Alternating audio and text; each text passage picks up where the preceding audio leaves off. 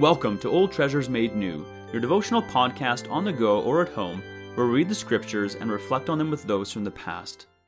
Today we'll be reading Matthew 12, verses 22 to 37, and then through J.C. Ryle's expository thoughts on Matthew. Please take a moment to pause and to ask the Holy Spirit to bring understanding and to apply what we hear.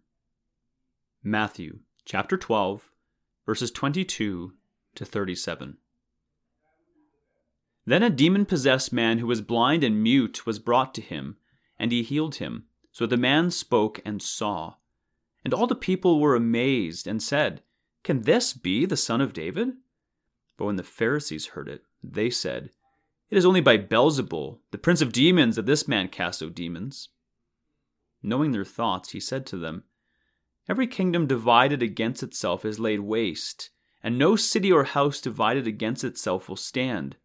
And if Satan casts out Satan, he is divided against himself. How then will his kingdom stand? And if I cast out demons by Beelzebul, by whom do your sons cast them out? Therefore, they will be your judges. But if it is by the Spirit of God that I cast out demons, then the kingdom of God has come upon you. Or how can someone enter a strong man's house and plunder his goods, unless he first binds the strong man? Then indeed he may plunder his house. Whoever is not with me is against me, and whoever does not gather with me scatters. Therefore I tell you, every sin and blasphemy will be forgiven people, but the blasphemy against the Spirit will not be forgiven. And whoever speaks a word against the Son of Man will be forgiven, but whoever speaks against the Holy Spirit will not be forgiven, either in this age or in the age to come. Either make the tree good and its fruit good, or make the tree bad and its fruit bad. For the tree is known by its fruit. You brood of vipers, how can you speak good when you are evil? For out of the abundance of the heart the mouth speaks. The good person out of his good treasure brings forth good, and the evil person out of his evil treasure brings forth evil. I tell you, on the day of judgment, people will give account for every careless word they speak. For by your words you will be justified, and by your words you will be condemned. This is the word of the Lord. This passage of Scripture contains things hard to be understood. The sin against the Holy Spirit, in particular, has never been fully explained by the most learned theologians. It is not difficult to show from Scripture what the sin is not. It is difficult to show clearly what it is. We must not be surprised. The Bible would not be the book of God if it had not deep places here and there where man has no line to fathom. Let us rather thank God that there are lessons of wisdom to be gathered, even out of these verses, which the unlearned may easily understand. Let us gather from them, in the first place, that there is nothing too blasphemous for hardened and prejudiced men to say against Christ. Our Lord casts out a devil, and at once the Pharisees declare that he does it by the prince of devils. This was an absurd charge. Our Lord shows that it was unreasonable to suppose that the devil would help to pull down his own kingdom, and Satan casts out Satan. But there is nothing too absurd and unreasonable for men to say when they are thoroughly set against Christ. The Pharisees are not the only people who have lost sight of logic, good sense, and temper when they have attacked the gospel of Christ. Strange as this charge may sound, it is one that has often been made against the servants of God. Their enemies have been obliged to confess that they are doing a work and producing a good effect in the world, the results of Christian labor stare them in the face. They cannot deny them. What then shall they say? They say the very thing that the Pharisees said of our Lord He is the devil. The early heretics used language of this kind about Athanasius. The Roman Catholics spread reports of this sort about Martin Luther. Such things will be said as long as the world stands. We must never be surprised to hear of dreadful charges being made against the best of men without cause. If they call the master of the house Beelzebul, how much more so they call them of his household? It is an old device. When the Christian's arguments cannot be answered, and the Christian's works cannot be denied, the last resource of the wicked is to try and blacken the Christian's character. If this be our lot, let us bear it patiently. Having Christ and a good conscience, we may be content. False charges will not keep us out of heaven. Our character will be cleared at the last day. In the second place, let us gather out of these verses the impossibility of neutrality in religion. He who is not with Christ is against him, and he who does not gather with him scatters. There are many people in every age of the church who need to have this lesson pressed upon them. They endeavor to steer a middle course in religion. They are not so bad as many sinners, but still they are not saints.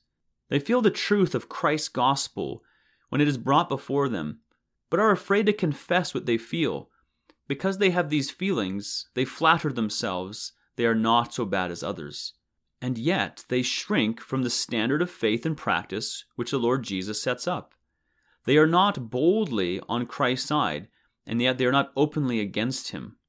Our Lord warns all such that they are in a dangerous position.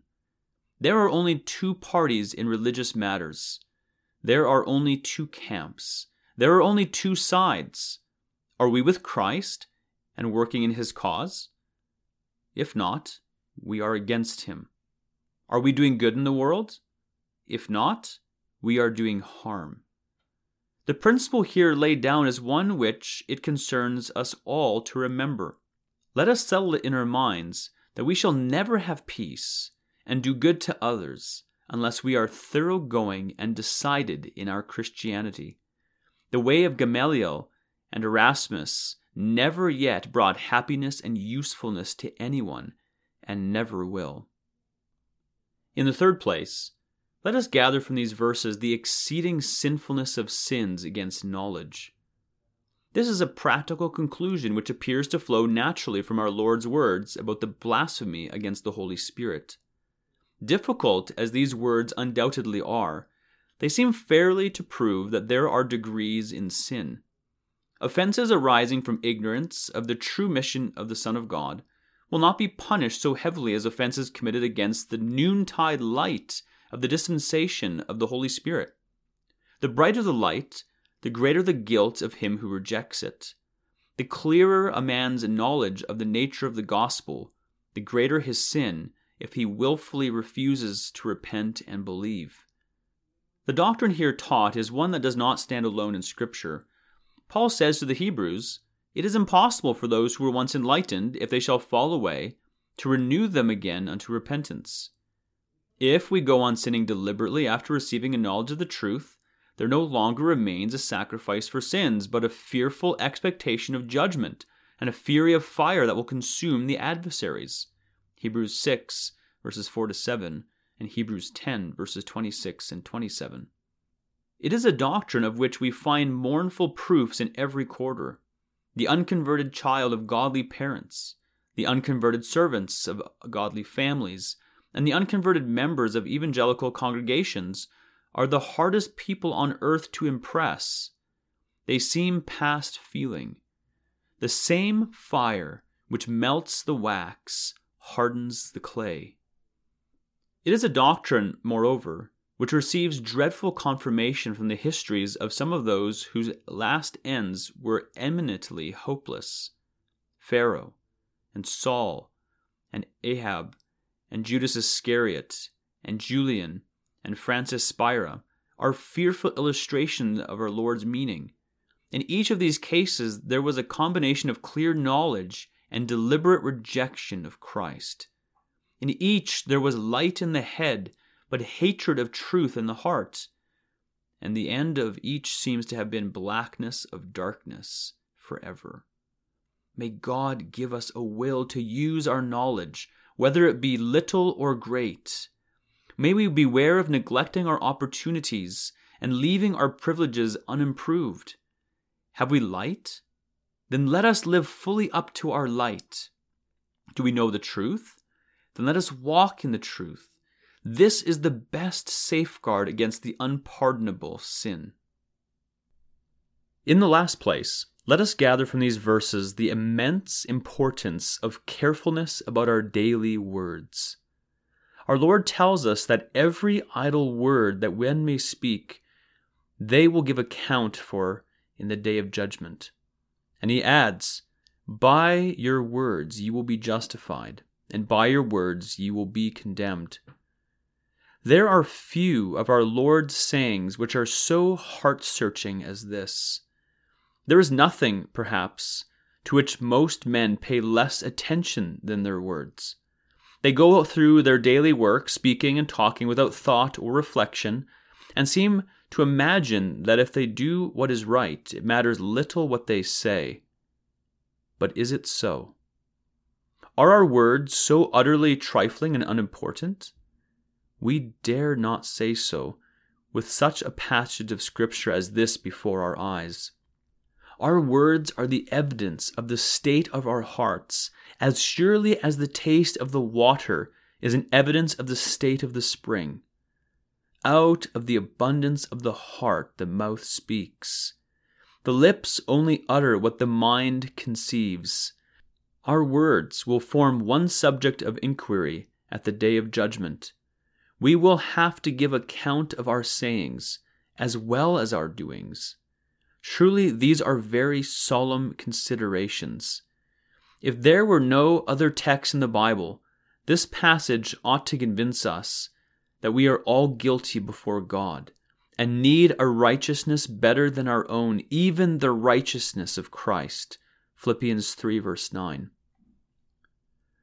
Let us be humble as we read this passage in the recollection of time past.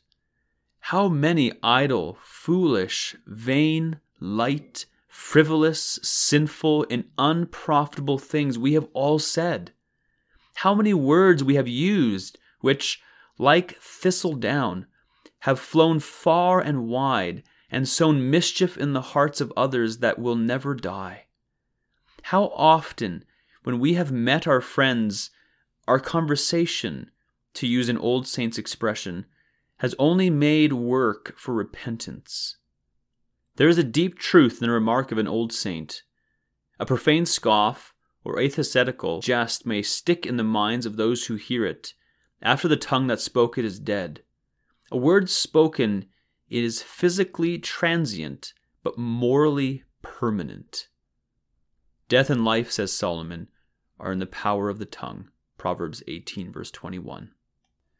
Let us be watchful as we read this passage about words when we look forward to our days yet to come. Let us resolve, by God's grace, to be more careful over our tongues and more particular about our use of them let us pray daily that our speech may be always with grace. Colossians 4, verse 6. Let us say every morning with David, I will guard my ways, that I may not sin with my tongue. I will guard my mouth with a muzzle. Psalm 39, verse 1. Let us cry with him to God for strength and say, Set a guard, O Lord, over my mouth. Keep watch over the door of my lips. Psalm 141, verse 3. Well, indeed, might James say, if anyone does not stumble in what he says, he is a perfect man, able also to bridle his whole body. James 3, verse 2. That is the end of Ryle's expository thoughts for these verses. Let us carefully consider what we have heard today, and may the Lord be pleased to bring the growth for His glory.